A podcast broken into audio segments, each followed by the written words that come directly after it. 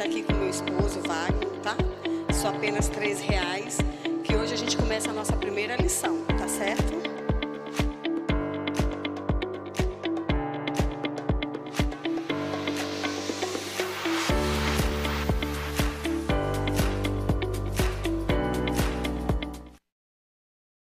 É, bom dia, amada igreja, graça e paz, amém? Bom dia, boas-vindas. A gente quer dar ao pessoal do Face, do YouTube. Sejam bem-vindos à nossa EBD, né? Mais um domingo que a gente se junta, né? Para glorificar o nome do Senhor. Você que tem seu pedido, que não pode ainda estar vindo na igreja é, por alguma dificuldade ou por você ainda fazer parte do de risco, né?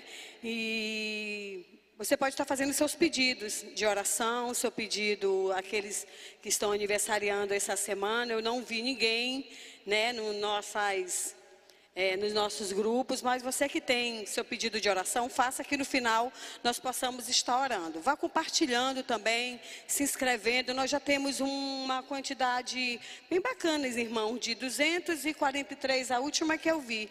Mas passe para os seus amigos, passe para o seu colega, para, para as famílias, para estar compartilhando. Eu tive uma ideia muito boa. A gente passar para outras igrejas para estarem compartilhando, entendeu? Ia ficar bom para a gente alcançar logo esses mil inscritos, que é para a gente ter outras, é, outros benefícios né, no, no YouTube. Tem sido tão edificante para aqueles irmãos que ainda não podem vir para a igreja. E eu acredito que a igreja vai permanecer com esses cultos online. Tá certo? Queridos, vamos abrir nossa Bíblia no Salmo 81.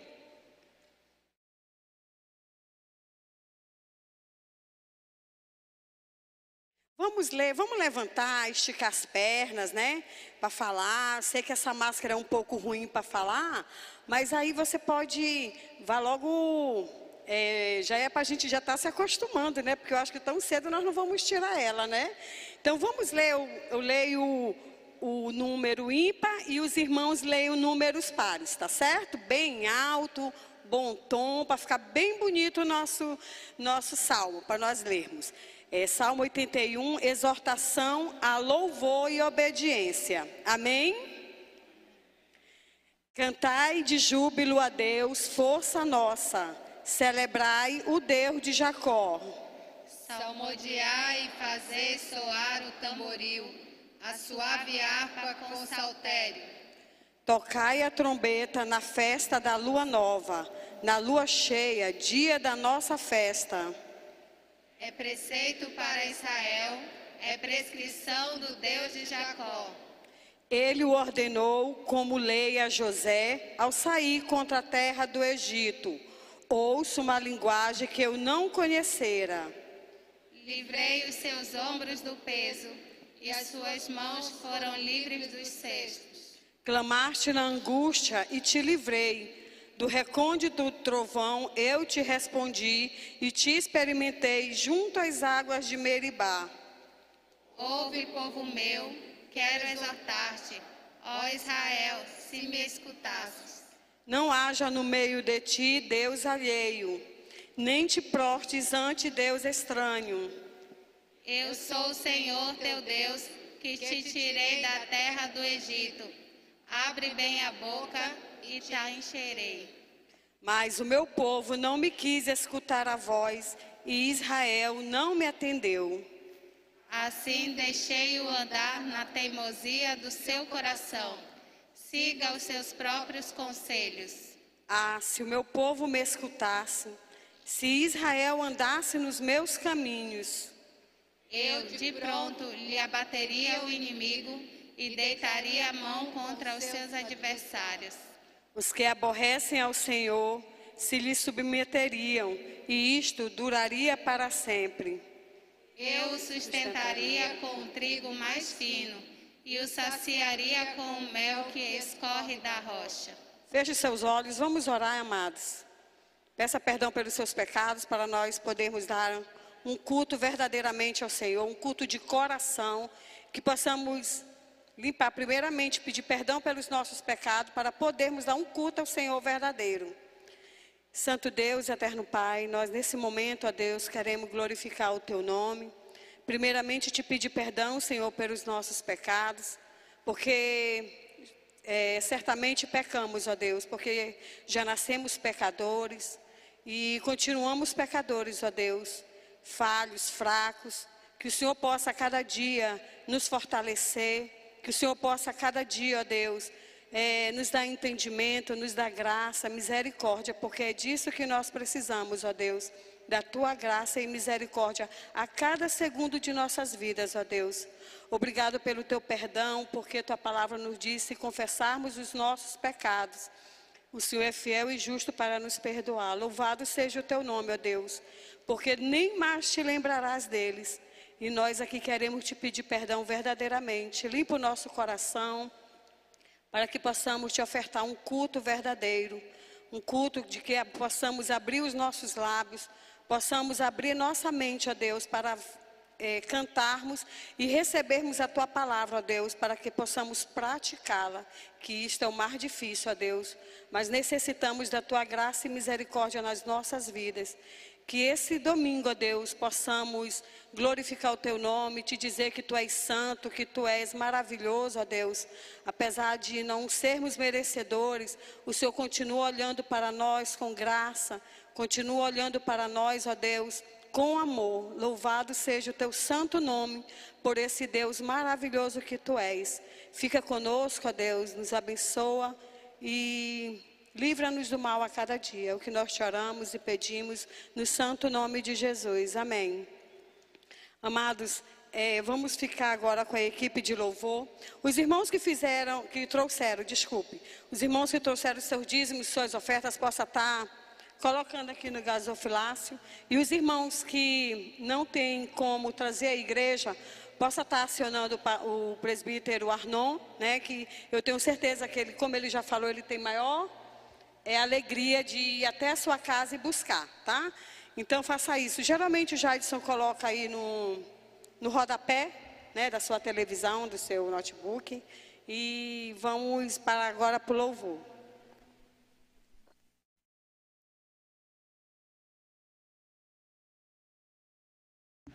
Somos saldos amadas com a graça e com a paz do Senhor, amém?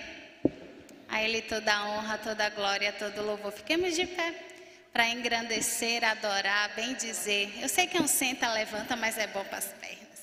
O Senhor é bom, Ele tem cuidado de nós, Ele nos permitiu estarmos aqui para louvarmos o Seu precioso nome. E vamos dizer que Ele é soberano, que Ele é tremendo e que Ele se importa, apesar da glória dele com as nossas vidas. Ele tem cuidado de cada um de nós. Glória seja dada a Ele.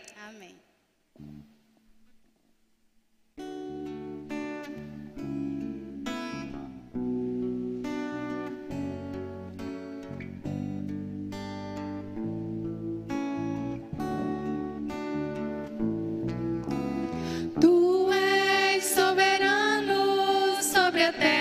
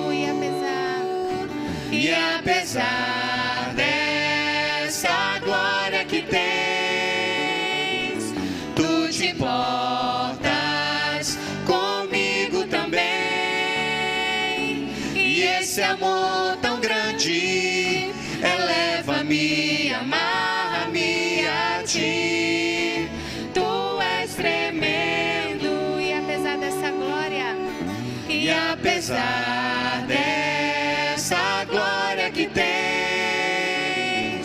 tu te importas comigo também. E esse amor tão grande eleva-me, amarra-me a ti. Tu és tremendo. Tu és tremendo.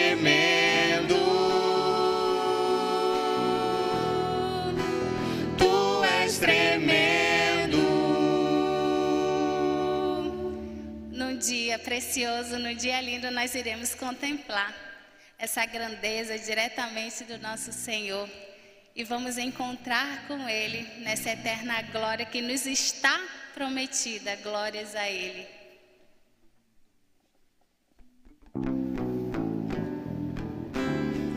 Um dia lindo, almejo eu encontrar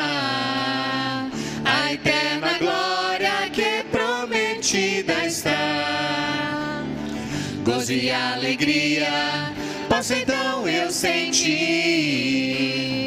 pois Jesus Cristo já está por vir. Jesus virá outra vez aqui, Jesus virá. Jesus virá mais outra vez aqui. E todos juntos em um só louvor. Nosso Senhor.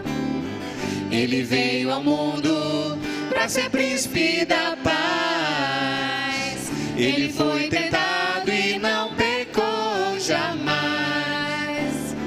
A sua vida foi exemplo de amor. Cantemos todos, Ele é o nosso Senhor. Jesus virá vez aqui. Jesus virá. Jesus virá mais outra vez aqui. E todos juntos em um só louvor. Cantemos todos, Ele é o nosso Senhor. Jesus virá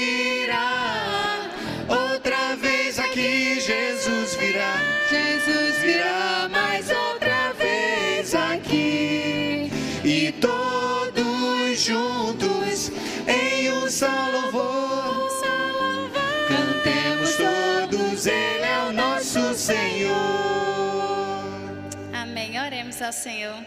Deus querido, Deus bondoso, muito obrigada porque o Senhor fez esse dia para que pudéssemos nos alegrar, pudéssemos nos regozijar na tua palavra. Obrigada porque o Senhor está conosco aqui nesse lugar. Obrigada porque o Senhor nos permite aguardar a tua promessa de estarmos brevemente contigo.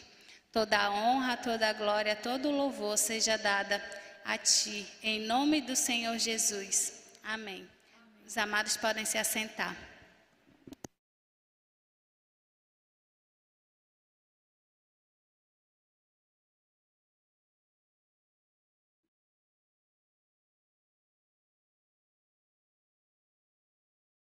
Amados, agora a gente vai ficar com o pastor que irá trazer a, a primeira lição da revista, né, que a gente está adquirindo, tá? Quem quiser pode estar me procurando aqui, tá certo? E para já estudar em casa, né, para quando chegar aqui fazerem mil perguntas e o pastor ter mil respostas, né, pastor? Bom estudo, amados.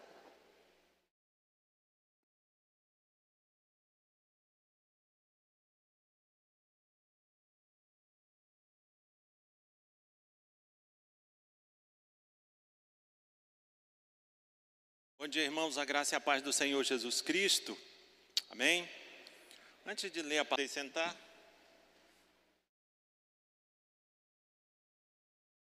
Nós vamos abrir nossas Bíblias no primeiro livro da Bíblia, em Gênesis, e também no primeiro capítulo de Gênesis. Gênesis capítulo 1.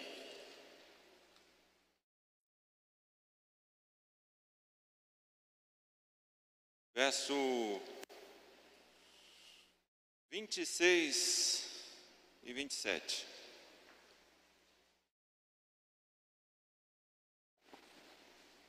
Depois que nós lermos aqui o texto, eu vou até pedir para o Jorge ficar com o microfone.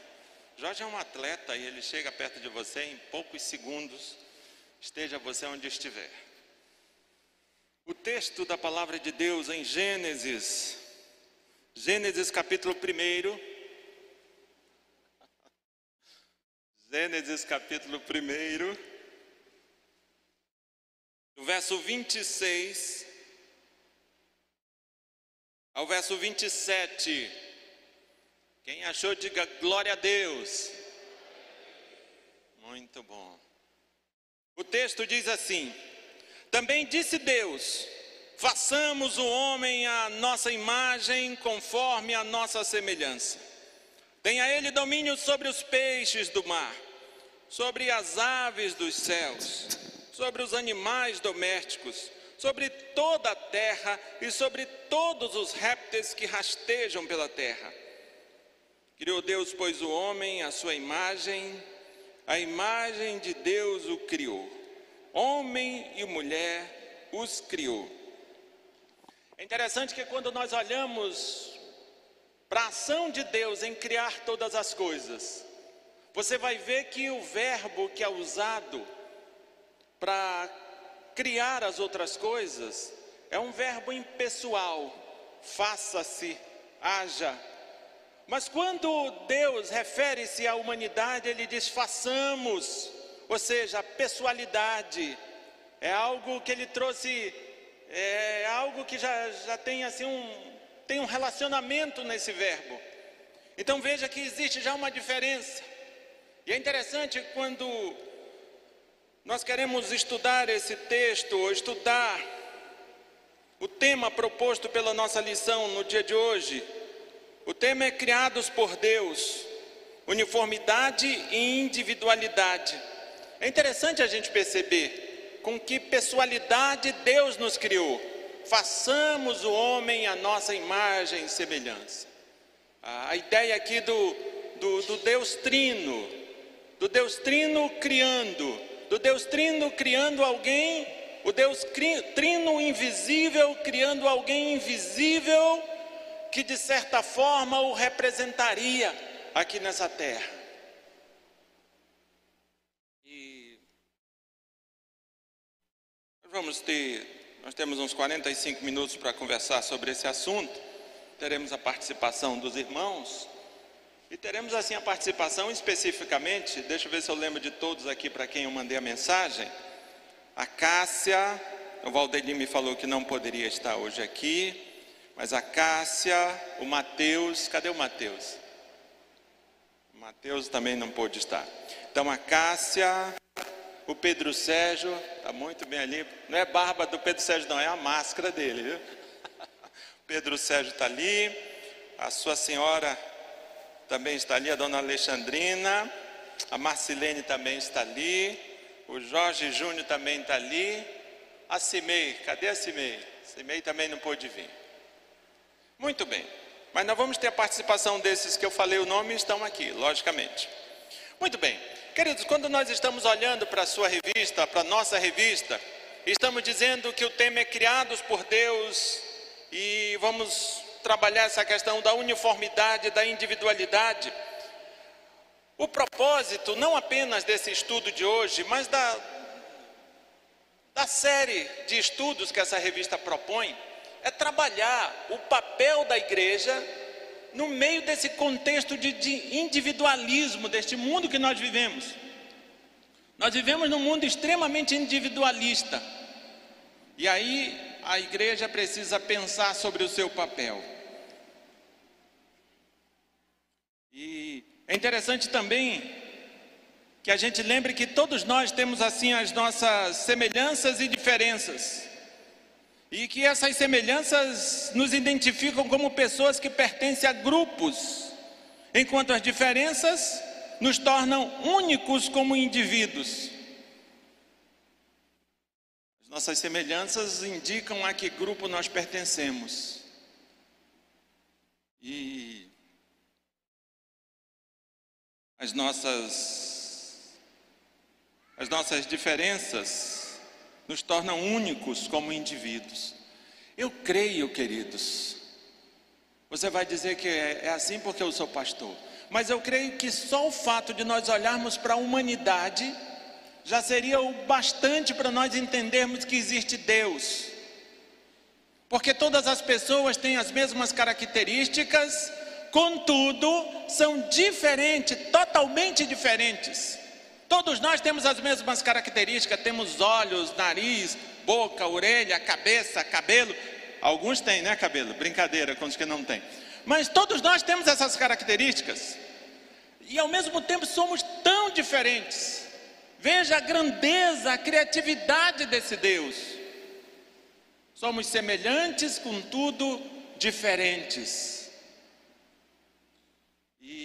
Nós não vamos trabalhar aqui a questão da diferença necessariamente, mas sim a individualidade, a uniformidade e a individualidade. Muito bem, nós vamos começar com as participações. E aqui vai começar. Cadê o Jorge para levar o microfone? Está ali. Okay. Eu quero que ele leve o microfone para a dona Cássia. E a dona Cássia. Levante o braço, Cássia. A Cássia vai dizer aqui. Enfim, deixa aquela.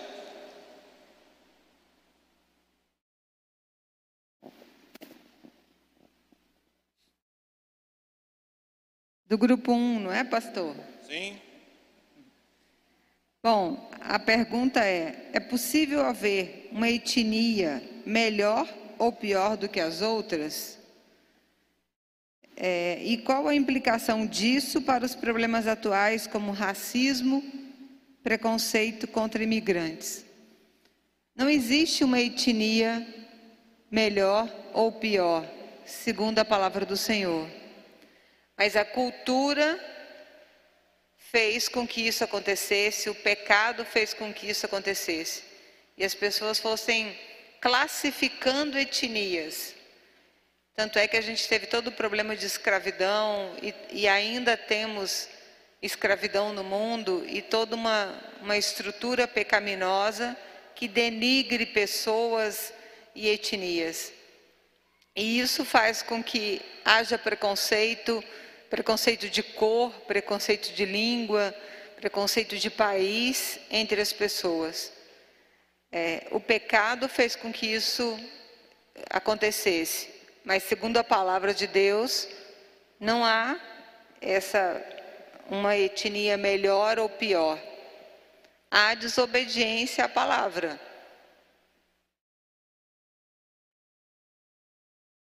Vou pedir que o Sérgio, que o, o Jorge leve o microfone para o Pedro Sérgio, para que ele faça a sua participação.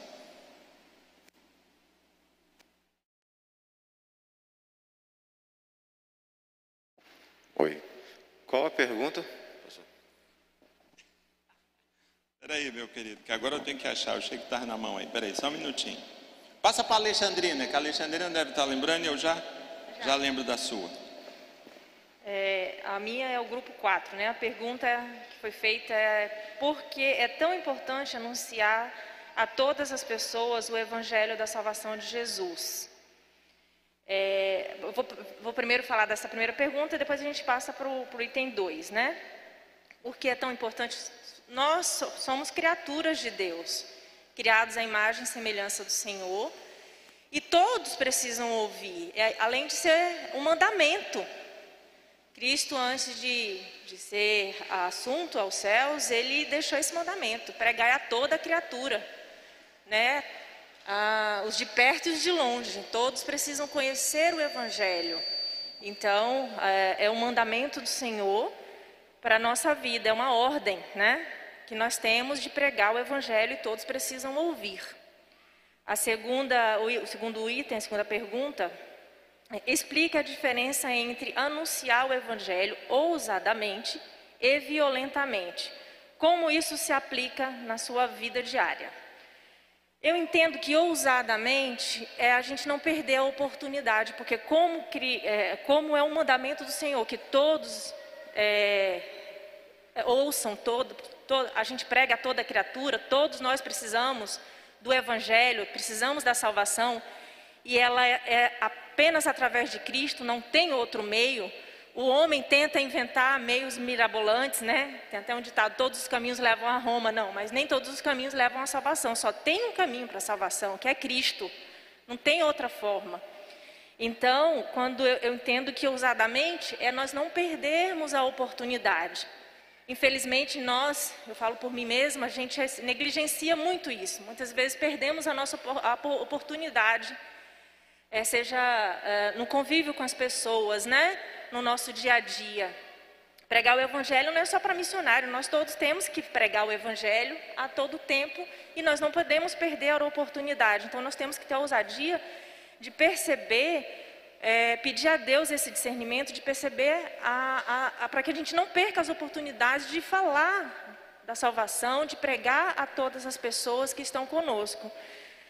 Violentamente é a questão de que às vezes a gente, no intuito de querer tanto que um amigo, um irmão, um parente, um vizinho aceite, entenda o evangelho, às vezes a gente quer impor, quer, quer, se a gente pudesse abrir a cabeça da pessoa e jogar lá dentro, a gente tenta fazer isso. Mas não é dessa forma, não é por força nem por violência, é pelo poder do Espírito Santo na vida das pessoas. O nosso trabalho é pregar e pregar em amor. A ação de crer já é uma ação do Espírito Santo na vida da, de cada um que ouviu, entendeu? Então, assim, quando a gente é, não, pregar de forma não violenta, é isso, é entendendo que não é por mim, é a ação de Deus na vida da pessoa é segundo a vontade do Pai. O meu trabalho é pregar e viver aquilo que eu estou pregando. Pregar não somente em palavras, mas principalmente em atitudes, né? No, no, meu, no meu dia a dia. Então, acho que já consegui falar a respeito de como se aplica isso no meu dia a dia, vivendo o Evangelho e falando do Evangelho. Né? E que aquilo que eu fale esteja de acordo com, com o que eu vivo, para que realmente surta o devido efeito na vida da pessoa. E quanto ao crer, ao, ao tirar a venda dos olhos e entender, isso já é uma ação soberana de Deus. Muito bem. A pergunta, Pedro Sérgio, tá, é do grupo 2, diz assim: explique porque, segundo a Bíblia, não há um sexo que seja superior ao outro. Ponto 2. Qual a importância de Eva ter sido feita a partir da costela de Adão? Deu para pegar? Deu para ouvir bem aí? Sim. Bom, não, não, há um sexo superior ao outro, justamente porque todos nós somos imagens e semelhanças de Deus, né? Como nós lemos no início, no, no, no verso em Gênesis, Deus criou o homem e quando ele, em muitos momentos na Bíblia se refere a homem, e ali é um dos momentos, está se referindo tanto a homem quanto a mulher. Em alguns momentos não, ele identifica, separa Adão e, e Eva. Mas quando se refere à raça humana, é bem claro em dizer que nós somos imagem e semelhança dele, de Deus. Então nós não há sexo superior, não há sexo inferior. Assim como acontece com as questões de classificação, como a Cássia citou, é, o problema não é sermos diferentes, é nós classificarmos as diferenças entre em superioridades e inferioridades, assim como ocorre com cores, né, com origem e, e assim por diante. Às vezes ocorre, já ocorreu no passado, isso tem diminuído com os nossos tempos, com a modernidade. É, até mesmo a própria sociedade rejeita, tem rejeitado isso, essa diferença, essa inferiorização do sexo feminino, mas realmente não há, é, de acordo com a Bíblia, uma inferioridade com relação ao sexo. Há papéis diferentes. O homem e a mulher têm papéis diferentes, especialmente no reino de Deus. Há papéis diferentes, há papéis específicos para, para os homens, há também papéis específicos para as mulheres, né? tanto para o sexo masculino como para o feminino.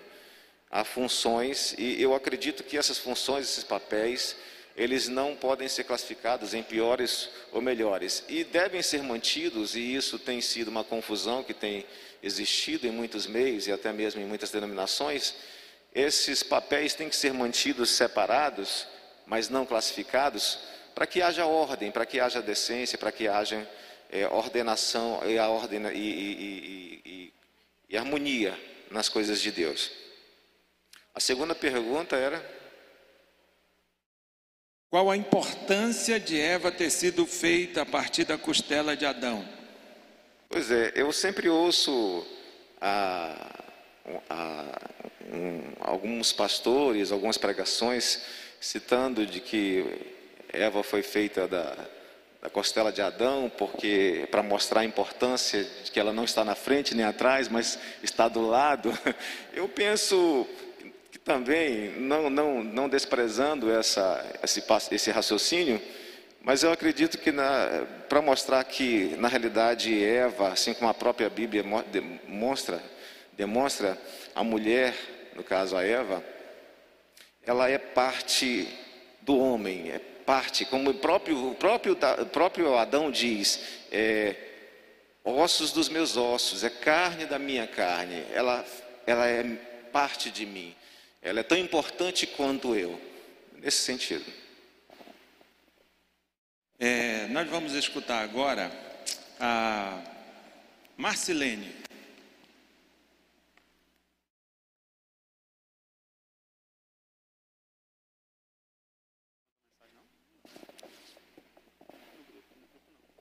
Pastor, se o senhor puder me lembrar, porque não chegou até mim essa mensagem, mas pode mandar. Não chegou? Peraí, que vai chegar. Enquanto o Jorge deve lembrar da dele, não deve? Deixa o Jorge responder a dele. Vou falar sobre o, o, pecado. Deixa eu pegar só aqui o, o celular que eu recebi. Vou falar sobre a questão de todos pecaram. A mensagem diz o seguinte: O pecado nivela todos os seres humanos depois da queda. Explique. Realmente, depois da queda, o homem foi feito perfeito. Adão foi feito perfeito. Adão e Eva, e depois da, da queda, nivelou todos os seres humanos. Eu até estava pela, pela manhã conversando com a mamãe, aí a questão do sal, comendo o, o ovo com sal. Eu falei, não, mãe, eu vou evitar o sal, porque a questão da, da hipertensão. Aí eu perguntei, por quem era que tinha na família, né? Para poder vir isso. É, o, o, é, é, como, é um segmento que segue. De, de, que, de que forma? Quando você tem alguma doença na família, alguém, alguém praticamente na família já tem, né? Isso, como o nosso, nosso pai, nosso primeiro pai, né, Adão, ele pecou, e isso veio a todos os seres humanos. Então não tem, nem, tem nenhum, nenhum ser humano que seja pecador. É, todos pecaram e carecem da, de, da glória de Deus, a, quer dizer, a graça de Deus né, na vida do ser humano. Portanto, aí já que o nosso pai, Adão, o representante da humanidade, veio a pecar, então todos os seus filhos, né, somos nós, pode dizer que somos filhos de Adão, nós realmente veio a nós essa, esse, esse gene, né, que é do, do erro, do pecado que vira as costas para Deus. Essa é a primeira. Aí aqui diz o seguinte também, porque o ensino que somos todos pecadores revela o caráter pecaminoso do orgulho a questão do, do, do pecado, ele traz o orgulho ao ser humano. Né? Tem uns que se acham mais do que os outros, sou mais inteligente, sou, sou mais santo, né? e principalmente nós crentes, né? que às vezes nós conhecemos Deus, eu acho que se torna pior, porque nós conhecemos Deus e mesmo assim nós continuamos a fazer as práticas do pecado. Aquelas pessoas que não conhecem Deus, e ele, eles fazem por ignorância, e nós por mais que conhecemos a Deus já, nós continuamos fazer, fazemos as mesmas práticas pecaminosas, evitando de todo jeito, mas sempre nós caímos, mais consciente de que isso fere o coração de Deus. E o orgulho, isso quando o pecado veio, veio a existir no coração do ser humano, né, do orgulho, assim como como Satanás, né? Satanás, o orgulho que foi que fez aí a queda de Satanás lá no céu. Muito bem. Irmã, é, Marcelene, você me perdoe, minha irmã, que na verdade eu pensei em mandar, mas foram só pensamentos. Só fiz uma elucubração mental e não concluí. Me perdoe, mas haverá novas oportunidades. Irmãos, vejam só. Nós estamos dizendo que nós estamos falando do Deus Criador, nós estamos falando de uniformidade de individualidade.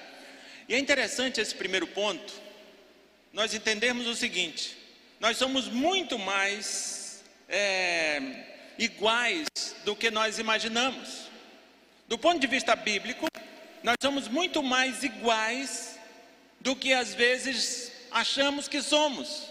Veja bem, todos nós, todo ser humano foi criado por Deus. É verdade que existe pelo menos três formas diferentes. Adão foi criado do pó da terra. Eva foi criada da costela de Adão, a partir da costela de Adão. E a partir disto, todos os seres humanos são criados nos ventres de suas mães a partir da fecundação de um óvulo. Mas todos esses foram criados por Deus. Então, se nós quisermos começar por aí, a gente precisa considerar isto. Todos os seres humanos, toda a humanidade foi criada por Deus. O que mudou foi somente a forma, Adão do pó, é, Eva da, da costela, e todos nós fomos feitos por Deus no ventre de nossas mães mas todos nós fomos criados por Deus. Então não há, por aí já começa que não há necessidade de, de arrogância, de orgulho, de eu achar que sou melhor de quem quer que seja. Existem alguns pontos nessa afirmação que a gente precisa considerar. Por exemplo, eu creio que foi a Cássia que falou, e o, o Pedro Sérgio também concordou, e eu creio que todos nós concordamos que não há uma etnia melhor ou pior do que as outras. O africano não é pior do que o europeu, o europeu não é melhor do que o africano, o alemão não é melhor do que qualquer outra etnia. Nós não somos melhores e nem piores do que ninguém. Porque não há uma etnia melhor ou pior do que as outras. Os índios não são piores do que nós e nós não somos melhores do que ele. Nós precisamos entender isso. Ou você acha que existe alguma etnia pior ou melhor do que a outra? Se acha, a gente tem que parar e dar uma, e dar uma conversada acerca disso. Veja, se nós olharmos um, um pouquinho para a história, nós vamos ver a origem da escravidão. Na verdade, a origem da escravidão, ela não foi a partir das etnias, da etnia. Não foi a etnia que determinou a origem da, da escravidão do ponto de vista bíblico, logicamente que foi o pecado. Mas o, a escravidão, o escravo era quem? O escravo era o prisioneiro de guerra, não, importar, não importando qual, qual seja a sua etnia. Ele era, ele se tornou escravo porque ele era um prisioneiro de guerra. E aí nós vamos ver também, quando ainda estamos falando isso, nós vamos ver que na Idade Média, quando se intensificou assim os contatos entre europeus e povos indígenas, logo surgiu a ideia que esses povos não tinham alma ou eram seres menos humanos.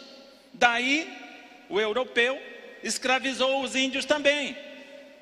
Se você vê algum filme que retrata inclusive a realidade brasileira, você vai ver que os europeus que nos colonizaram se referiam aos índios como os selvagens, bugres e sem alma.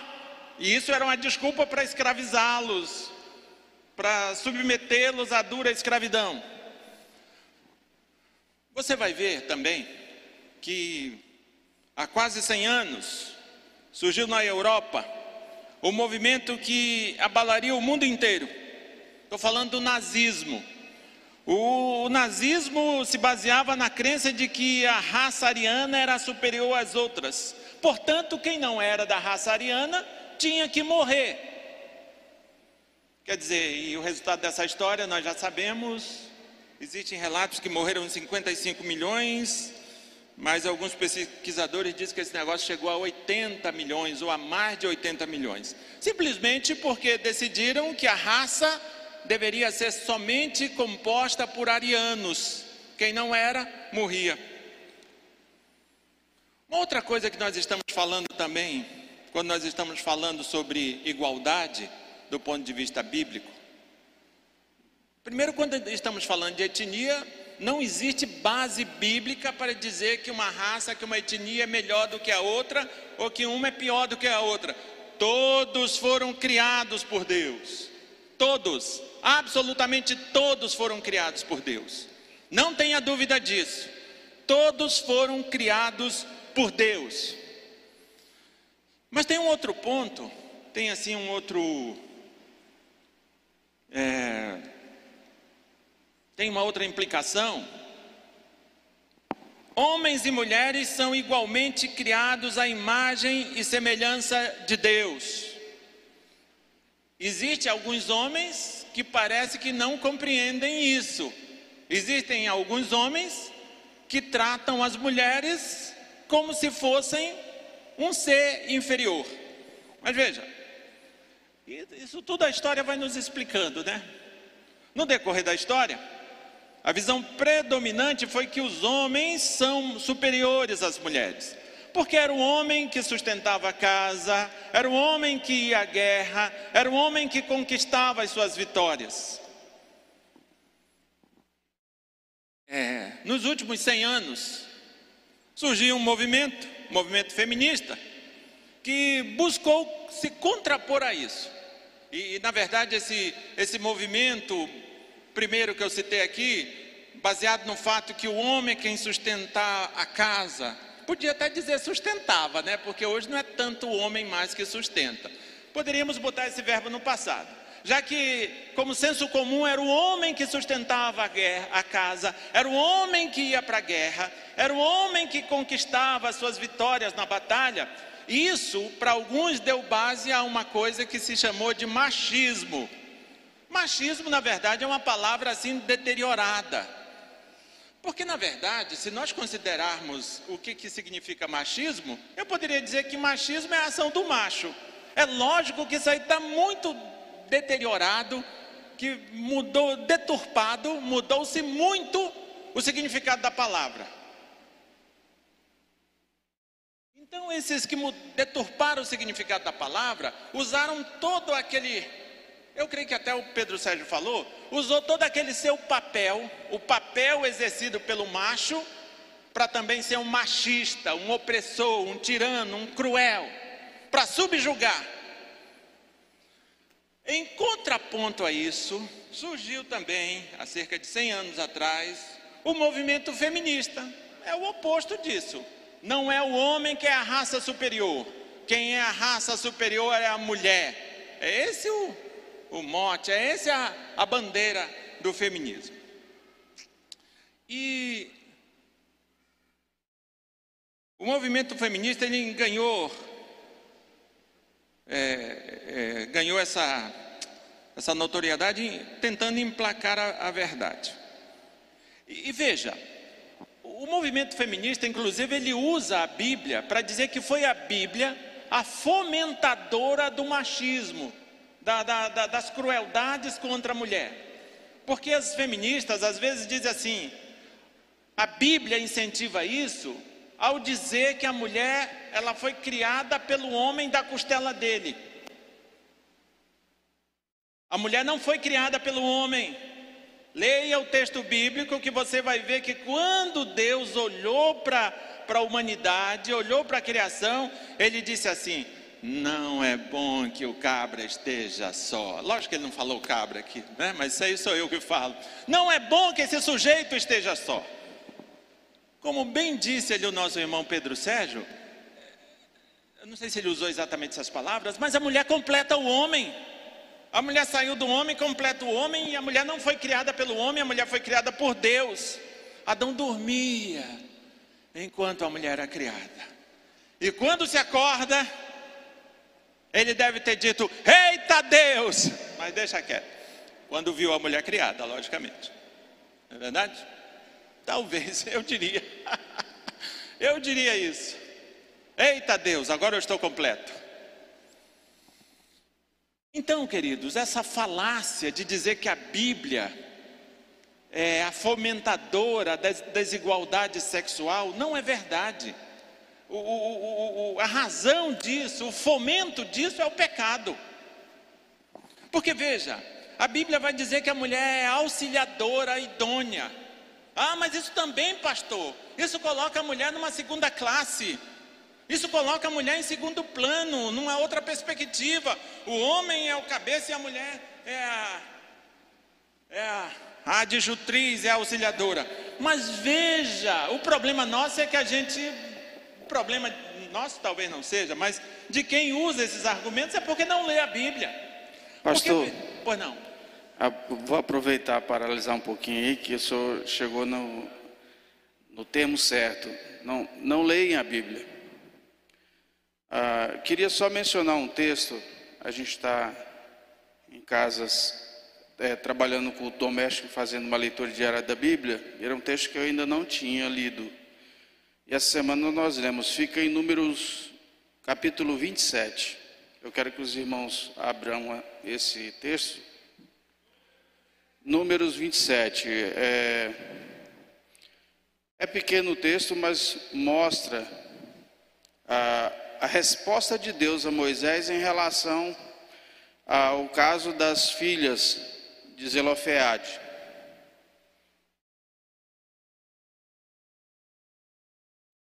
Para resumir a história, Zelofeade, ele era um dos príncipes do, do povo de Deus e ele veio a, a falecer no deserto. Só que ele não teve filhos. Homens, né, no caso, filhos homens. Só teve mulheres. Nada, diz nada semelhante a mim, né? é, e então, a, as filhas de, de Zelofeade foram até Moisés para reivindicarem a herança é, do seu pai em relação à divisão da, da terra prometida. É interessante o, o, o versículo 5, que ele é o versículo 5 e o até o versículo 7. Ele diz assim: Levou, é, Moisés levou a causa delas perante o Senhor. Essa foi a causa das, das filhas de Zelfeade. Foi ao Senhor. Disse o Senhor a Moisés: As filhas de Zelofeade falam o que é justo. Certamente lhe darás a possessão de herança entre os irmãos de seu pai e farás passar a elas a herança de seu pai. Essa herança foi passada para elas, mas se tornou um estatuto. Né? Se vocês seguirem o texto mais à frente, você vai ver que isso se tornou uma lei perante o povo de Deus. Então, é só para reforçar que algum argumento em relação à desigualdade é, entre homem e mulher é falta realmente do conhecimento da palavra de Deus. Muito bem. É... Então veja. Pastor, tem aqui a Marcelene que quer comentar também. Isso, pois não. É que quando a gente entra a parte de discussão de posicionamento masculino e feminino, sempre as feministas diriam, mas nenhuma mulher pode se posicionar com relação ao seu papel, né? E quando a gente observa a revista e a gente e olha que a mulher foi tirada da costela de Adão justamente porque ela foi feita igual a ele para que nada fosse diferente, nenhum mineral, nada saísse diferente. E aí a gente tem que a mulher, há muito tempo, ela é vista como não apenas o sexo frágil, mas como aquela que traz impureza para dentro de um lar. Muito tempo a gente observa isso, né? Dentro de um contexto, não do contexto bíblico, mas dentro do contexto cultural, social, a mulher ela sempre foi vista com maus olhos, porque acredita-se, e foi o que aconteceu através dela, através do que Eva fez lá no jardim, quando ela aceitou aquela maçã, comeu e deu para o seu marido, toda a destruição veio, né? E dessa destruição veio as nossas dores, o, nossa, o nosso fluxo sanguíneo tão torturoso. E aí, a partir disso, a mulher acabou sendo vista como o quê? Como aquela que traz coisas ruins para dentro de um ambiente, de uma sociedade. E o que eu percebo que às vezes, não sei se existe confusão, porque a gente vive numa, a gente é baseada numa Bíblia que é uma que vem de um patriarcado, né? Eu acho que algumas pessoas podem confundir patriarcado com machismo. Porque a gente vê que a mulher ela tem o seu papel dentro da Bíblia, que a partir desse papel ela não pode sobrepor o homem que é o cabeça. E aí algumas pessoas não conseguem aceitar essa, esse auxílio, acha que a mulher tem que viver em pé de igualdade em termos de concessões. É uma, uma loucura que bate, né? dá uma reviravolta mental aí. Mas é muito importante nós, como mulheres cristãs, observarmos no nosso papel. Nós fomos criados à imagem e semelhança de Deus como o homem foi, mas o nosso papel ele se torna diferente. O nosso papel como mulher cristã precisa ser exercido de maneira diferente. A gente precisa abraçar uma palavra que se chama submissão, né? Mulheres sejam submissas ao vosso marido. E submissão para a mulher nem sempre é fácil, principalmente quando a gente olha para o contexto que a gente vive, no qual as mulheres agora trabalham, elas precisam sustentar suas famílias, muitas vezes elas são divorciadas e precisam tomar as, as rédeas do que antes o marido ajudava. Então, entender o contexto da mulher no que a gente tem hoje é, não, é, não é tão fácil. Mas como mulher cristã nós precisamos ter ciência do nosso papel ali como submissa. Aí tem uma pregadora que é a esposa do Rodolfo Abrantes, que eu gosto muito do posicionamento dela, que nossos maridos são os leões e nós somos a leoa, sempre ali do lado. Mas imagina o leão sem a sua leoa ali naquela selva. Irmãos, é interessante nós entendermos que os papéis, tanto do homem quanto da mulher, eles não vieram a existir depois do pecado. Esses papéis já existiam. E o que, que o pecado fez? O pecado bagunçou tudo. Por quê? Porque o homem, ao ser criado pelo Deus Todo-Poderoso, recebeu desse Deus poderoso o papel de liderar, o papel de ser o provedor. E a mulher recebeu desse Deus Todo-Poderoso o papel de ser submissa. Mas o que, que o, pecado fez? O pecado, ele jogou uma bomba em cima disso. O homem, ele não, ele não assume mais o seu papel. O homem, ele ficou assim meio que, que boca aberta, ele não toma mais a atitude. E a mulher exacerba as suas, as suas funções, né? ela quer assumir o, o papel do homem. Quer dizer, o que, que nós temos que fazer? Nós temos que voltar para a Bíblia e lembrar o que, que Paulo diz. Paulo diz: Maridos, amai vossas esposas. Se elas forem lindas, cheirosas, perfeitas, educadas e nunca tiverem pecados nenhum, não. Maridos, amai vossas esposas como Cristo amou a igreja. Leia na Bíblia que você vai ver a definição da igreja, o perfil da igreja. De perfeita não tem nada. Mas ainda assim, ame a igreja, Cristo amou a igreja. Marido, a obrigação do marido é amar a, esposa, amar. E vá traduzindo isso, vá aplicando isso no teu dia a dia. Vá desdobrando isso na segunda, na terça, na quarta, na quinta, na sexta, no sábado e no domingo e veja onde isso pode dar. Isso vai dar um marido fora de série. Isso vai dar um marido muito gente boa.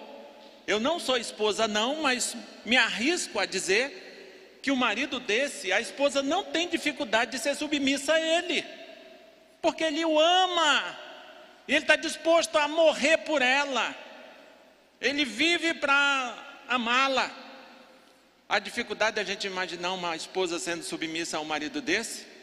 Acho que não. Mas qual é o problema do pecado? Muitos. Mas nesse caso, ele faz com que o homem bagunce o seu papel e faz com que a mulher bagunce o seu papel. Mas dentro desse contexto aqui, queridos, a mulher, ela foi criada por Deus. O homem foi criado por Deus. A humanidade foi fora criada por Deus. Isso é um ponto. E o fato da mulher, do papel da mulher ser auxiliadora, isso não denigre em nada do ponto de vista bíblico. Isso não denigre em nada a mulher. Porque veja, Se nós olharmos, por exemplo, o Salmo 54, verso 4, e o Salmo 146, verso 5, nós vamos ver que o próprio Deus é auxiliador, é ajudador. Ah, aí Deus está com crise. Eu não sei nem qual seria o movimento que Deus poderia criar, semelhante ao machismo e ao feminismo. Deusismo, não sei, não sei. Ele já é Deus, é complicado. Mas imagina ele em crise porque estão ah, me chamando de auxiliador, estão me chamando de ajudador. Veja, o próprio Deus é auxiliador, o próprio Deus é ajudador, e isso não diminui em absolutamente nada a majestade, o poder e a autoridade dele. Amém, irmãos? Então veja, do ponto de vista, quando nós estamos falando, deixa eu só pegar meu roteiro aqui para não viajar na maionese.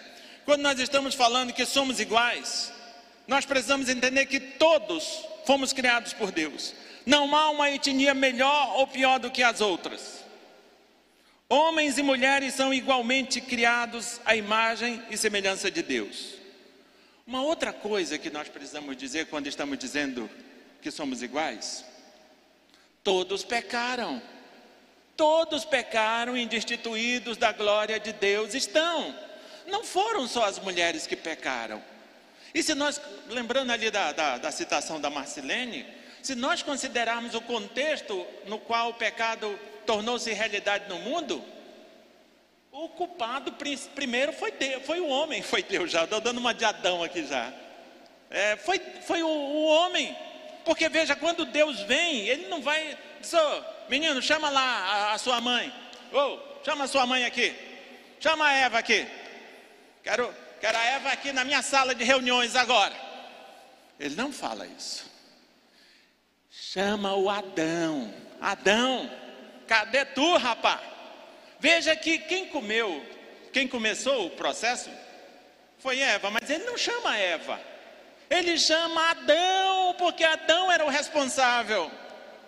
E se o trem aconteceu, não foi simplesmente culpa da Eva, foi culpa do Adão também. Mas Adão, queridos, ele faz o que, eu vou dizer você, né? O que você faz. É só o que eles fazem, né, Cássia? É, ele faz o que vocês fazem. É, Cássia está ali para me ajudar, dizendo que é só vocês mesmo. Ó. É isso que nós fazemos, meus queridos.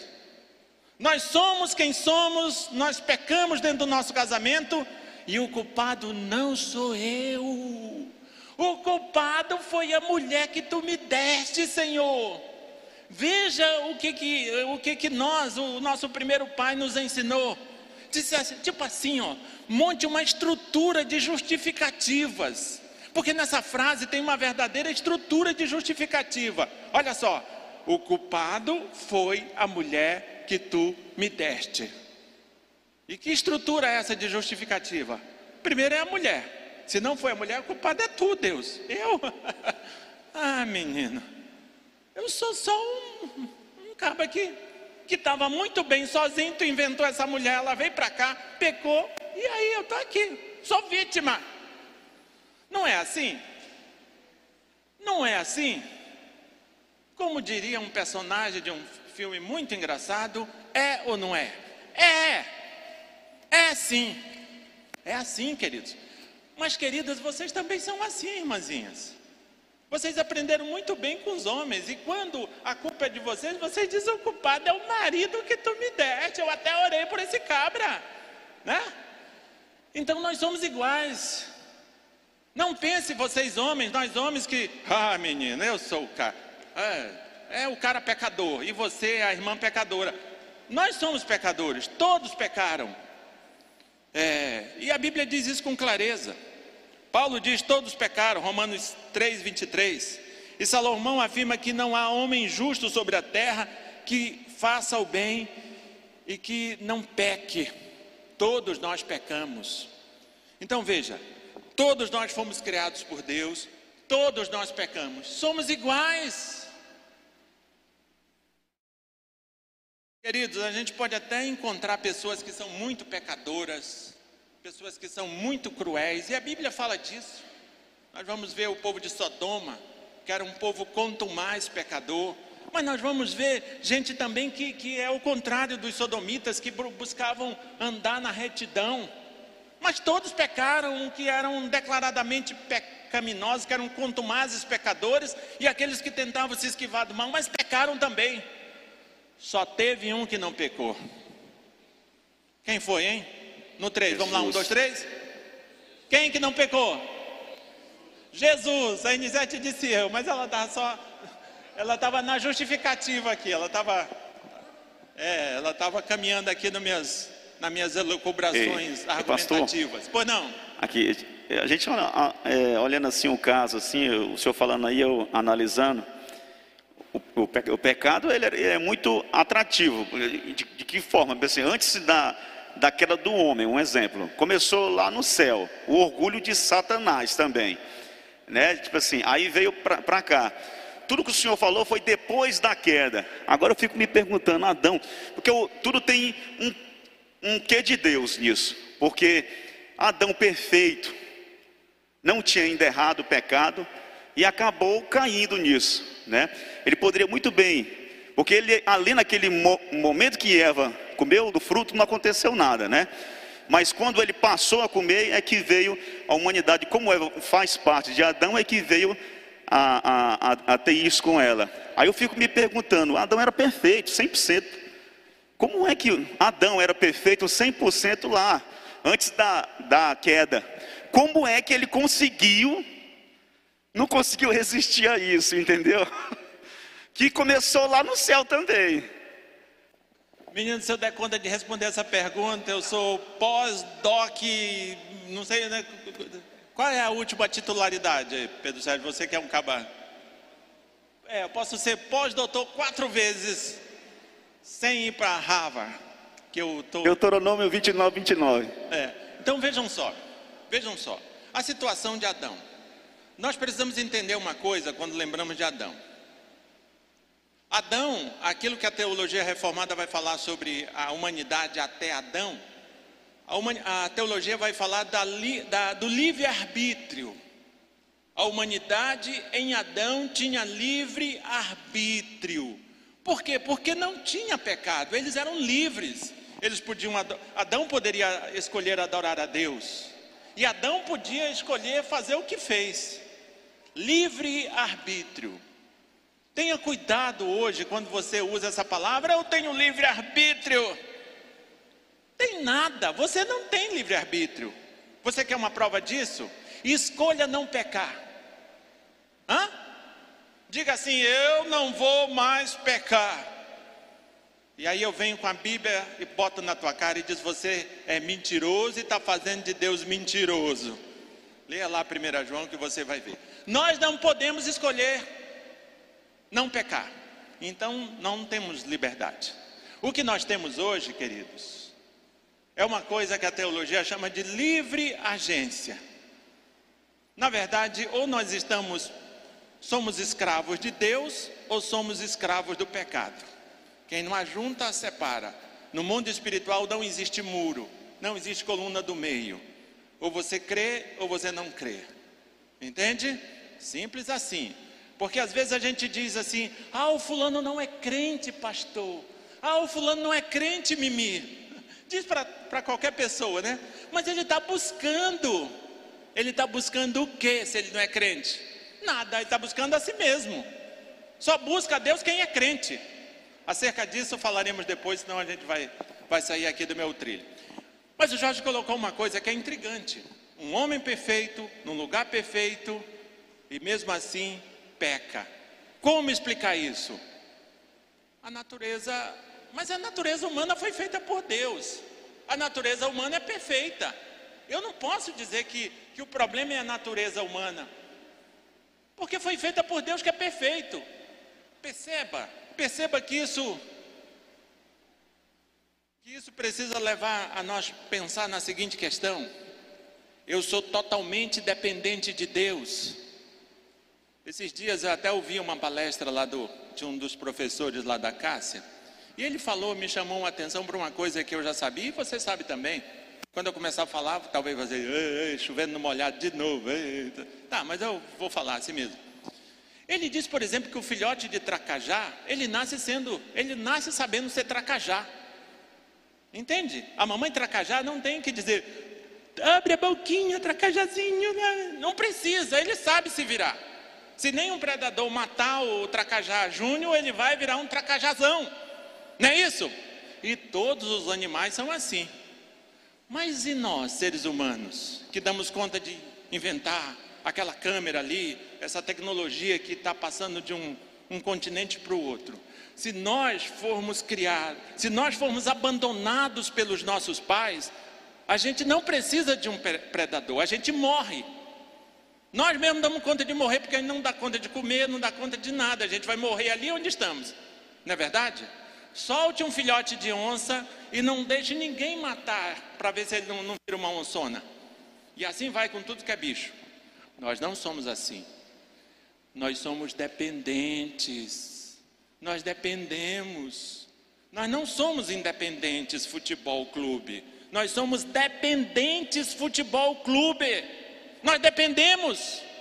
E uma das histórias, e uma das, das lições que esse texto, que a Bíblia nos dá, eu creio, que é a necessidade de sempre lembrarmos que dependemos de Deus. Fomos criados por Deus.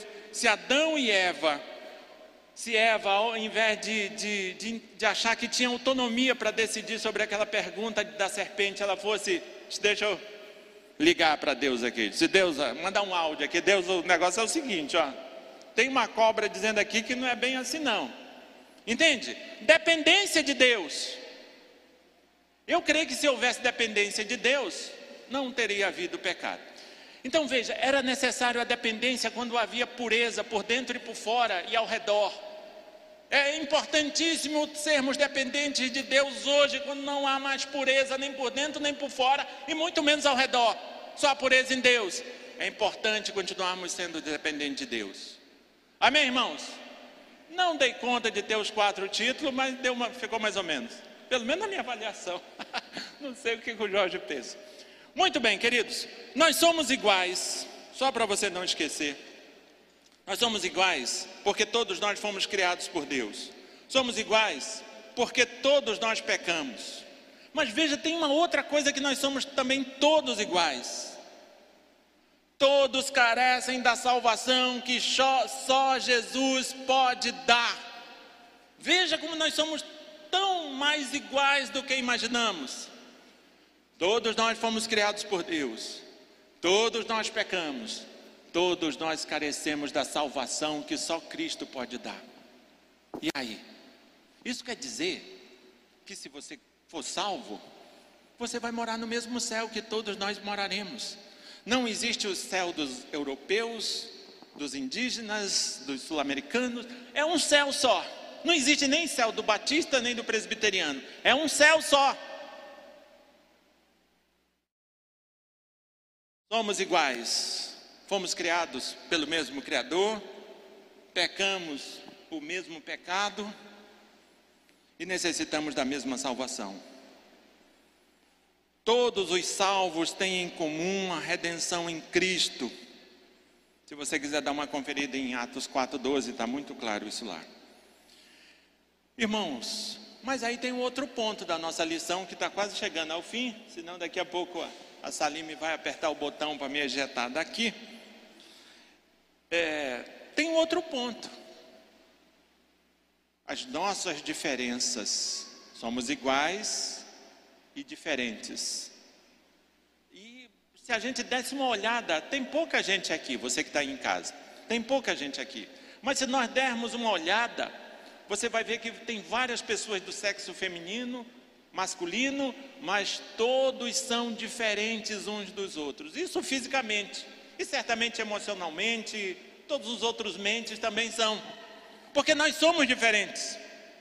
Veja, apesar de sermos iguais em muitos aspectos importantes, há características que nos distinguem uns dos outros, que nos ajudam a formar nossa individualidade, que nos ajudam a ser únicos, a etnias diferentes, sexos diferentes, capacitações diferentes e assim por diante.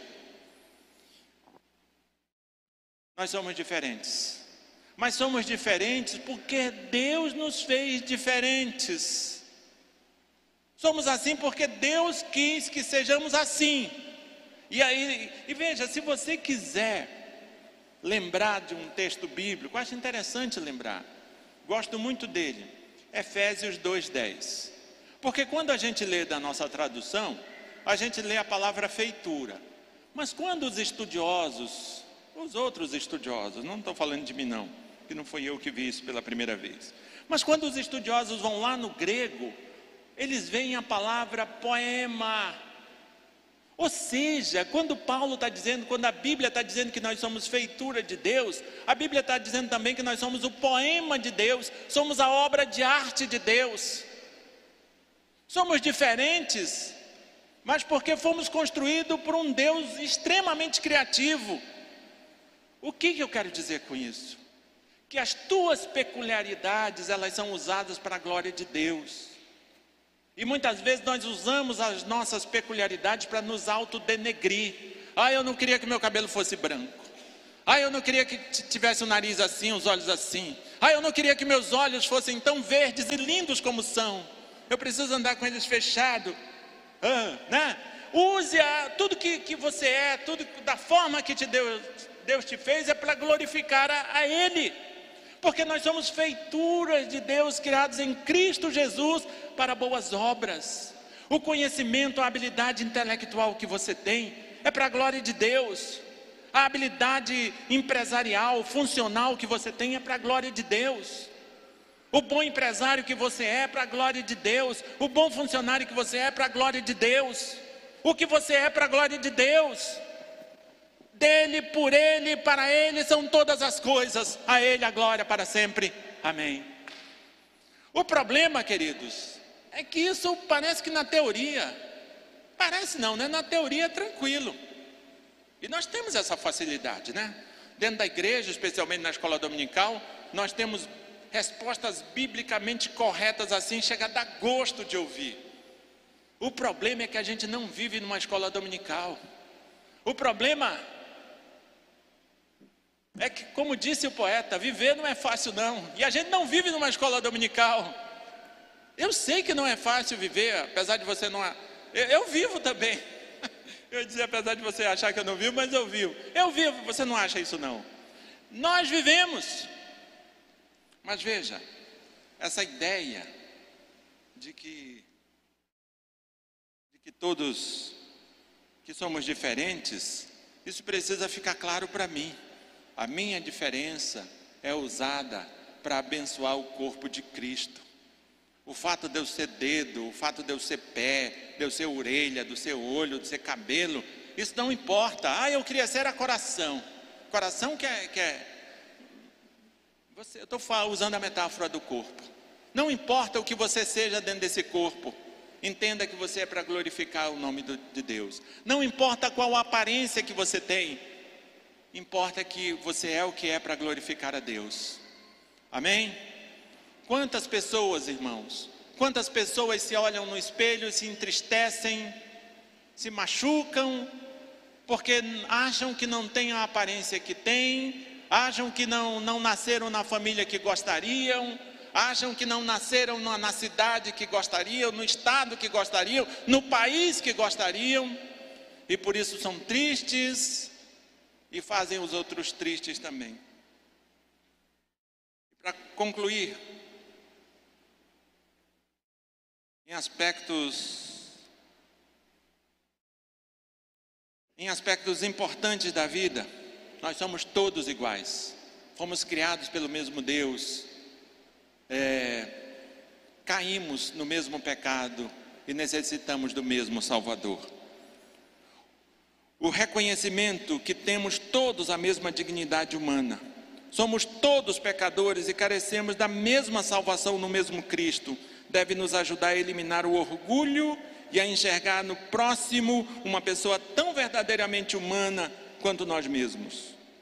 Por outro lado, somos indivíduos, somos únicos, somos criados por Deus, com características exclusivas que nos permitem afirmar que ninguém é igual a nós em todo o mundo. Saber que fomos cuidadosamente feitos por Deus deve encher nosso coração de alegria e de reconhecimento de Sua bondade.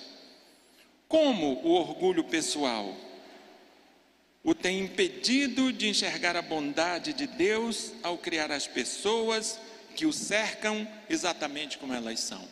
Como é que o orgulho tem nos impedido de enxergar a bondade de Deus, de criar as pessoas que nos cercam como elas exatamente são? Porque é isso, queridos, que gera problema dentro da igreja. É isso que gera problema na vizinhança, é isso que gera problema na sociedade. É porque a gente não compreende como é que esse ser humano pode ser diferente de mim. Olha o tanto que ele é imperfeito. Olha o tipo de pecado que ele peca. É mais ou menos isso que a gente faz, porque eu peco de um jeito. Ah, mas o meu estilo de pecado é chique, é glamuroso. Mas olha, esse cara não sabe nem pecar. É mais ou menos isso que, que seria o relato da tua, do teu orgulho quando você olha para um outro pecador e, e, desdenha dele e joga ele na lata do lixo. É mais ou menos isso que e você está dizendo. Pastor, eu não digo também não é nem na igreja, digo fora, porque às vezes nós nos achamos santos demais e às vezes julgamos o outro que não conhece, como eu falei na, na minha fala, e às vezes nós afastamos essa pessoa até mesmo de Cristo. Entendeu? É, nós nos julgamos santos demais e às vezes desdenhamos o outro que não conhece Cristo, em vez de nós aproximarmos ele de nós, nós acabamos afastando ele de Cristo. Ele enxerga um Cristo, um Cristo diferente. E não se interessa às vezes de, de querer conhecer a Cristo pelo meu jeito de abordar ele.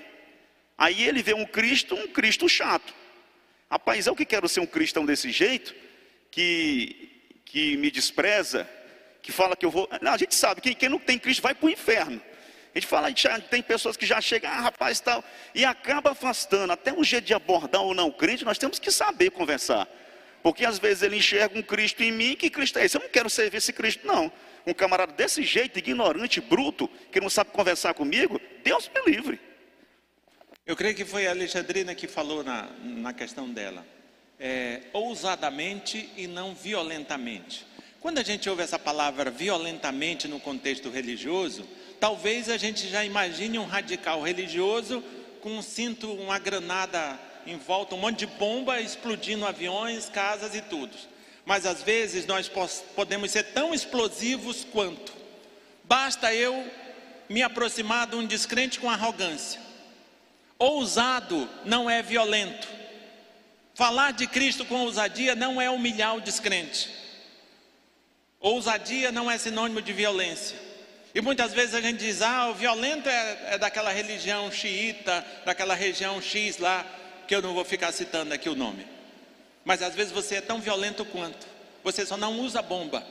Você não, só não anda com fuzil. Mas você arrebenta com, com quem você chegou perto do mesmo jeito. Você o afasta de Deus do mesmo jeito. E às vezes não apenas do ponto de vista físico, mas do ponto de vista espiritual. Queridos, todos nós somos absolutamente iguais. Todos nós pecamos. Não fique achando que o teu pecado é mais. Ah, menina, mas o meu pecado. Tipo assim, eh, Deus não teve muito trabalho para me salvar, não, menina. Eu já estava assim meio que na beira. Ele só deu um. Só passou aí. Deu uma. Sabe, deu uma. Só passou aí. Pô, foi, foi para o céu. Não é verdade. Ele morreu por todo, todos nós. O seu corpo foi moído na cruz do Calvário por todos nós. Nós estávamos longe de Deus e precisamos olhar para o outro que ainda está da mesma forma que um dia alguém olhou para nós. Vamos ficar de pé e vamos orar.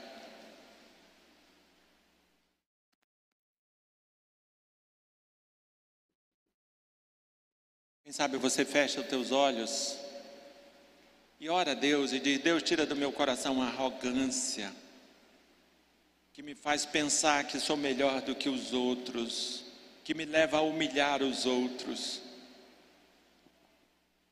Deus de graça, de glória, de poder e de autoridade, nós estamos em Tua presença, somos, na verdade, Teu corpo, o corpo vivo do Senhor Jesus Cristo, somos iguais, Deus, fomos criados por Ti, pecamos o mesmo pecado e carecemos do mesmo Salvador, da mesma salvação. Deus, que tu nos conscientize disso, para entendermos que precisamos, ao invés de nos distanciar dos outros, nos aproximar dos outros para abençoá-los, da mesma forma que queremos ser abençoados. Toma em tuas mãos, meu Deus, a cada uma das pessoas que nos veem de longe e a cada um dos que estão aqui de perto. Deus cuida da igreja presbiteriana, da igreja presbiteriana central de Altamira. Retira de nós, Deus, a arrogância, o orgulho e nos faz, Deus, crentes quebrantados em tua presença. Nos faz, Deus, crentes conscientes que somos iguais, que temos o mesmo Criador, que temos o mesmo pecado, que temos o mesmo Salvador. Nos faz, Deus, viver essa igualdade, essa irmandade, em nome de Jesus Cristo. Amém e amém. Deus te abençoe e poder sentar.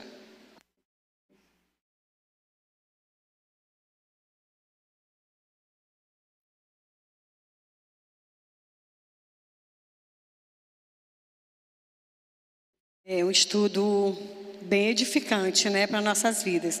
Que nós possamos a cada dia, irmãos, é, nos fortalecer no Senhor, porque sem Ele nós não somos nada. Queridos, vamos agora ó, fazer oração pelos doentes, né? Lembrando que a gente ainda tem a Rose, ela precisa muito das nossas orações, como também ela precisa da nossa ajuda financeira, amados. É, a Rose, ela está em Belém, ela vai ainda passar duas semanas, acho, na clínica médica, né? Para poder é, sair do hospital, para continuar o tratamento em Belém. Ela vai passar muito tempo, eu acredito que ela ainda vai passar um bom tempo em Belém. Então, que a gente possa colocar no nosso coração. A Silvânia está pensando aí em fazer algumas programações, né? Para a gente arrecadar alguma coisa para mandar para ela. E qualquer ajuda é bem-vinda, amados. Continuar orando pela Yasmin, né, que do presbítero, a filha do presbítero Valdeni com a Ivanilde, que a gente continue orando por eles, pelos nossos idosos, né? A minha mãe também, ela ela está muito debilitada e eu fico assim com o coração assim muito apertado, amados, porque eu tenho visto a minha mãe assim se definhar a cada dia. E isso me dói muito o coração, mas eu sei que Deus está no controle da vida dela, como até agora Ele teve. Mas que nas suas orações, amado, vocês possam estar lembrando dela. Tem também a dona Lídia, né, que é idosa. Temos também Dona Severina, amados, precisa muito das nossas orações. E é, de idosos, né? Tem o seu Paulo França. E a gente vai lembrando, irmãos, porque dá um branco assim, mas a gente tem vários idosos na nossa igreja que precisam das nossas orações, que Deus faça a vontade dele na vida desses irmãos. A gente não ora para eles, Senhor, cura eles, é tua vontade que para curar. Não, a gente pede para o Senhor fazer a vontade dele nas nós, na vida deles, a vontade do Senhor na vida desses irmãos. A gente sabe que eles tiveram já uma vida longa, né, tem uma vida longa, mas louvado seja o nome do Senhor que nós possamos chegar, amados, a uma vida longa igual eles tiveram e estão tendo até aqui porque eles são servos do Senhor e tem muitos exemplos ainda dá para nós. Vamos orar, eu queria que o pastor orasse pelos doentes e depois eu oro pelos aniversariantes.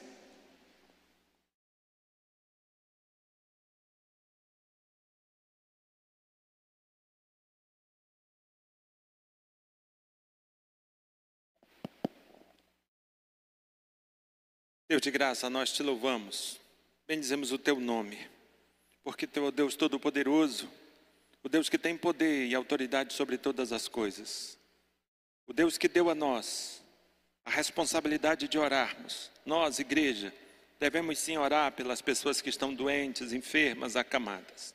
E é isso que estamos fazendo agora. Queremos, Deus, clamar a Ti pela vida da Rose, que está ali em Belém em tratamento. Que Tu estenda, meu Deus, as Tuas mãos para curar. Sabemos que se Tu quiseres, Tu pode curá-la. Não importa qual é o quadro clínico dela, tu tem poder e autoridade para curar. E apresentamos, Deus, a ti a vida da Rose e clamamos, Deus, que tu intervenha ali com cura, com restauração da saúde dela, em nome de Jesus. Clamamos, Deus, também a ti pela vida da Yasmin, que tu abra, Deus, portas para um tratamento eficaz ao problema de saúde da Yasmin. Que tu cuide, meu Deus, da Yasmin Deus, que tu cuide do seu Paulo França, presbítero dessa igreja, Deus, que tu o abençoe, que tu restaure, Deus, a saúde, que tu alivie, Deus, suas dores, que tu afofe, meu Deus, aquele leito, Deus, que tu dê a ele, Deus, da tua graça e da tua misericórdia. Visita, meu Deus, a dona Severina, tem misericórdia, meu Deus, da tua filha, que tu acalme o coração dela, que ela descanse em ti, Deus, ela que já caminha tantos anos contigo, que ela se lembre, Deus, da tua graça e da tua misericórdia, e assim, Deus, descanse em tua presença. Deus, tem misericórdia da dona Gédida, tem misericórdia, meu Deus, da tua filha. Deus, que tu tome em tuas mãos a saúde dela, Senhor. Senhor, que tu a visite com a tua cura, com a tua restauração. Deus, tu pode curar, Senhor. Tu pode, Senhor. Tu tem poder para curar.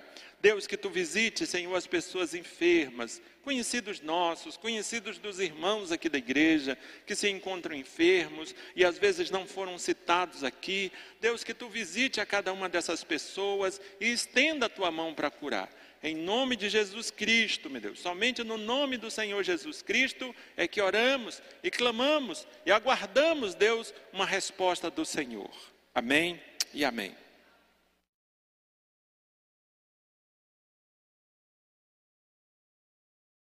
Pelos doentes, né? E a gente tem o irmão Márcio, é esposo da Djanilde, né? Que é irmão do, a irmã do Valdeni. Ele está fazendo aniversário na terça-feira. Vamos orar? Santo Deus, eterno Pai, nós queremos te dar graças e muito obrigado a Deus por essa EBD. Louvado seja o teu nome por tudo que tu tens feito por nós. E nesse momento queremos pedir pela tua santa bênção, ó Deus, na vida do Márcio, que ele possa continuar firme, ó Deus, nos teus caminhos, que ele possa cada dia, ó Deus, ser é, um servo do Senhor, aprender a te glorificar, aprender a praticar a palavra e ser fiel ao Senhor em toda a sua vida, ó Deus. Dá-lhe muitos anos de vida, uma vida longa, cheio de graça e de misericórdia, ó Deus, porque só o Senhor para nos dar graça e misericórdia. Fica com ele, fica conosco, é o que nós te pedimos no santo nome de Jesus. Amém. Amados, é, a junta diaconal é, pede ajuda aos homens da igreja que, é, pastor, é necessário essas cadeiras ficarem aqui? Não, né? Então, para os irmãos que se dispõem aí, para os homens, né, a junta diaconal, pede para tirar essas cadeiras daqui e levar lá para o anexo logo depois, é, porque está fazendo, já está toda essa estrutura, né? E aí, sem necessidade, essas cadeiras. Então, a junta diaconal pede para os irmãos estarem ajudando, tá certo? Depois do culto. É, irmãos, a caça tem mais um aviso.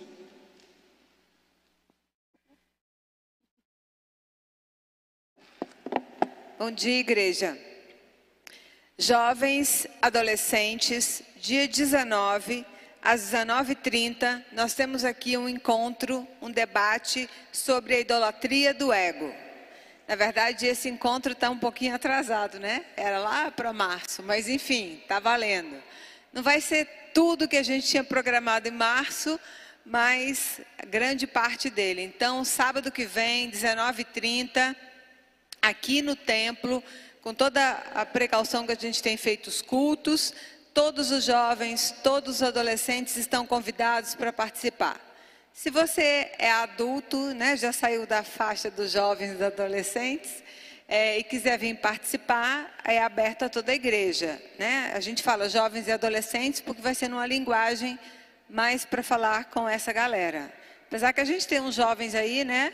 Tipo eu, assim, que tem uma. Mas enfim, tá valendo. Venham todos, tragam os amigos. Vamos fazer uma ação bem legal nesse sábado.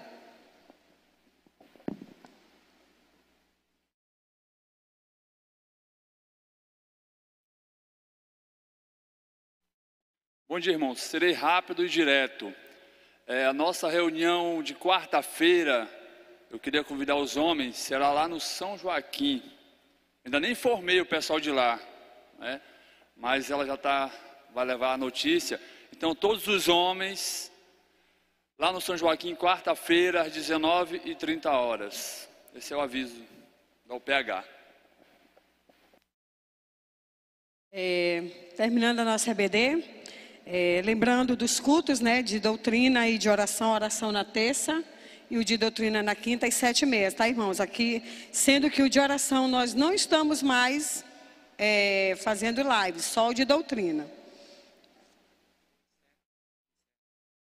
É, então a gente encerra a nossa EBD e a palavra fica aqui rapidinho com o pastor. É, só um. Vamos ficar de pé que a gente já. Aí vocês de pé, eu sou bem rapidinho. Só lembrar, irmãos, que nós começamos a obra aqui de. Começamos a obra de reparo aqui do nosso telhado. Os homens estão trabalhando aqui durante a semana, tá certo? Que você esteja, continue orando para que tudo vá bem, para que não hajam acidentes e que seja a solução. Amém? Deus nos abençoe. Nós vamos, com a graça de Deus, nós vamos virar o ano sem nem lembrar que um dia teve goteira aqui. Na virada do ano deve cair uma forte chuva e nós estaremos aqui e não vai ter uma goteira aqui. Se você crê nisso, diga amém. Glória a Deus, nós cremos. Vamos orar. Deus de graça, nós te louvamos, te adoramos, bendizemos o teu nome, porque tu é Deus, tu é Senhor, e tu nos chamou, Deus, para vivermos em tua presença. Somos pecadores, somos imperfeitos, mas dependemos e queremos sim depender da tua graça e da tua misericórdia. Que tu nos abençoe para que a tua graça e a tua misericórdia sempre sejam vivas, verdadeiras e, e reluzentes nas nossas vidas. Que todos possam olhar para nós e possam perceber a tua graça e a tua misericórdia. Nos abençoa, Deus, nesse dia. Nos leva, Deus, de volta para as nossas casas, guardados, protegidos por Ti. E nos traz de volta, Deus, logo mais às 19 horas, para que juntos possamos continuar louvando, adorando e bendizendo o Teu nome, reunidos em culto, em nome de Jesus. Amém e amém. Deus os abençoe, vão e não pequem. Hã?